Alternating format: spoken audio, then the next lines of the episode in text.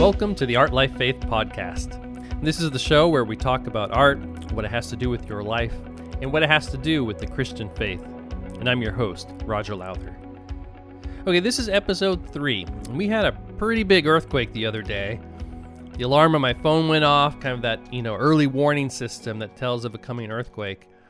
I could hear the sirens out in the street and all through the neighborhood and really all throughout the whole city. And it was actually pretty scary. I mean, it sounds like it's the end of the world when every siren, as far as you can hear, is going off. My mind immediately shot back to 2011 and the huge 9.0 earthquake we had back then. We've been talking about that again. You know, what if an earthquake happened now during the spread of COVID 19 and everyone would be forced to be in small shelters and gymnasiums? Like, everybody, you can't social distance when you're sheltering from an earthquake.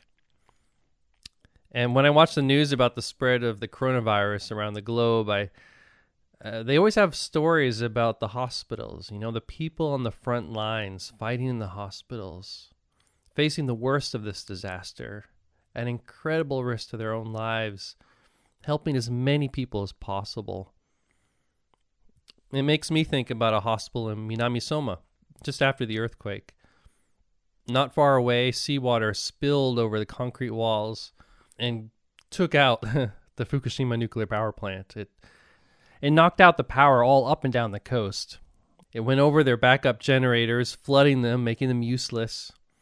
And the radioactive cores no longer had the water running through them to keep them cool. They began to overheat. They melt through layer after layer of protection, becoming ticking time bombs. And one reactor blew, and then another, and then another. Radioactivity shot into the air and it flooded into the sea. It was a disaster of global proportions, comparable only to Chernobyl. Words cannot describe the fear we felt during that time. I mean, in Tokyo, we were told not to drink the tap water, but there was no bottled water anywhere. And we had small children. And blackouts were rolling through the city and rain was supposedly showering us with radioactivity from the sky. Rumors were spreading that all 38 million residents would have to be evacuated. So basically, the whole middle third of Japan, the most populous part, could be ruined, and we would all have to move down as far as Osaka or even further south. Of course, none of that happened, but at the time we didn't know that. You know, we didn't know what the future held. And people are actually whispering is Japan finished? Is this the end? Well, it was during that time we heard about an urgent need through a doctor in our neighborhood in Minamisoma, a city just 15 miles north of the broken power plants. There was a hospital full of patients and refugees that needed food and supplies. They were just outside the evacuation zone, and so they couldn't get the help they needed to move somewhere safe. Trains and buses weren't moving, most of the people left behind were older, and so they didn't have the money to move anywhere and, and really had nowhere to go. Professional truck drivers refused to go with supplies because of fears of radiation, and it was the only shelter for miles around. Because of all this, our group of volunteers made many trips to this hospital in those early days after the earthquake. So, about two months after the earthquake, I personally made my first trip there. They no longer needed supplies, but now they needed encouragement. And so I was sent to give an organ concert. I experienced firsthand the isolation and the hopelessness of that situation. Because, man, was that hospital hard to get to. The tsunami had destroyed most of the bridges and roads along the coast. And there were these huge lakes of water because the land sunk a little and the drainage system no longer worked. So the Japanese Self Defense Force constructed these temporary floating bridges and roads to make travel possible. But it was frustratingly slow for travel, and these bridges were only open for certain hours of the day. Anyway, so we finally arrive at the hospital and I unload my digital organ. And as we enter the lobby, I see these pictures on the walls by children from our community. It was like this little art gallery. You see, every time we sent boxes of supplies up north, children in Tokyo drew pictures to tape to those boxes. And the hospital staff had apparently carefully taken off all every single one of these and saved them. And they hung them in the lobby and in the hallways of the hospital. I even saw a few by my own children.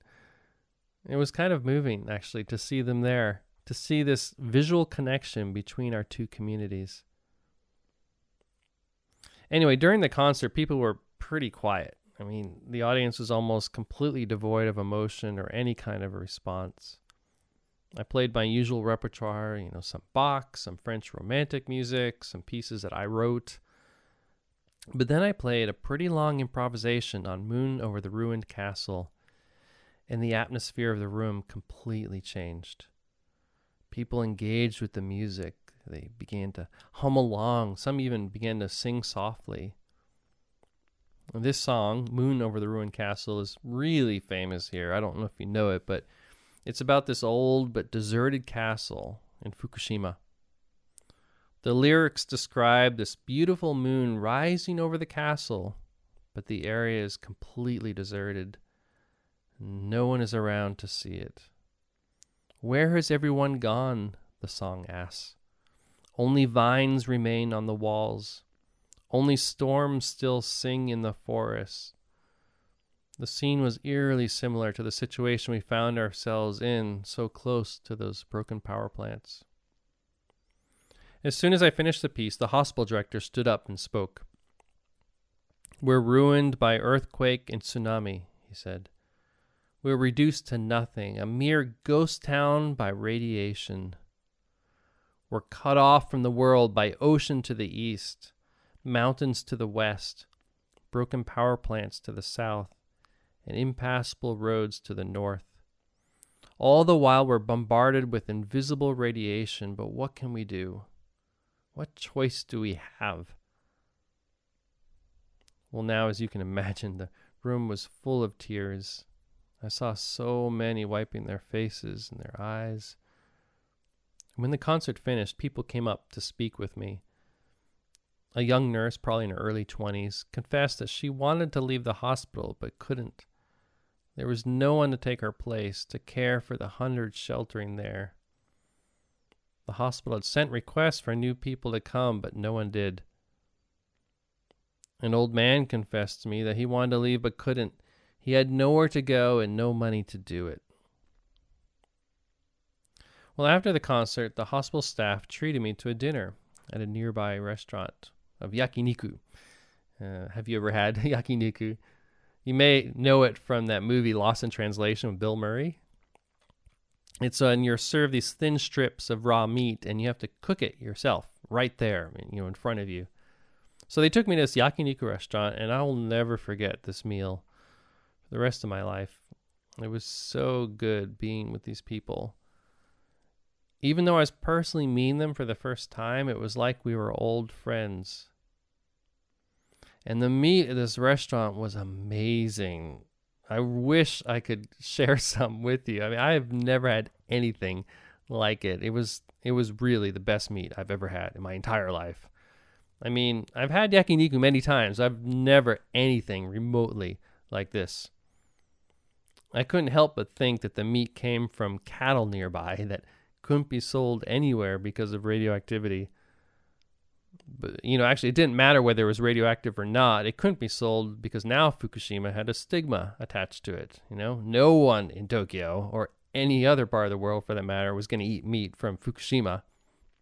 So I think this restaurant was just able to get the best, the kind of cuts that were always sent away before, the kind of cuts that were always unaffordable to people like me.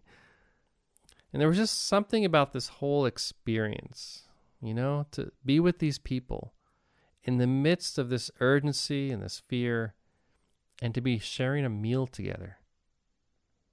And to be talking about the people that were at the concert, and to be talking about the past two months. In that moment, we experienced community. In that terrible time, music brought healing. It helped people to mourn and to cry for what they had lost. The hospital no longer needed supplies, but music enabled the relationship between our two communities to continue. And I'm so thankful for that point of connection. Because of music and because of the art of the children, hearts were open to us and they were open to each other. And the experience really changed me as a person. I actually tell this story in a book I have coming out this fall called The Aroma of Beauty. So stay tuned to future podcasts, and you're going to hear many more stories like this. This is Roger Lowther, and you've been listening to episode 3 of the Art Life Faith podcast. As we say in Japan, ja mata ne. See you next time.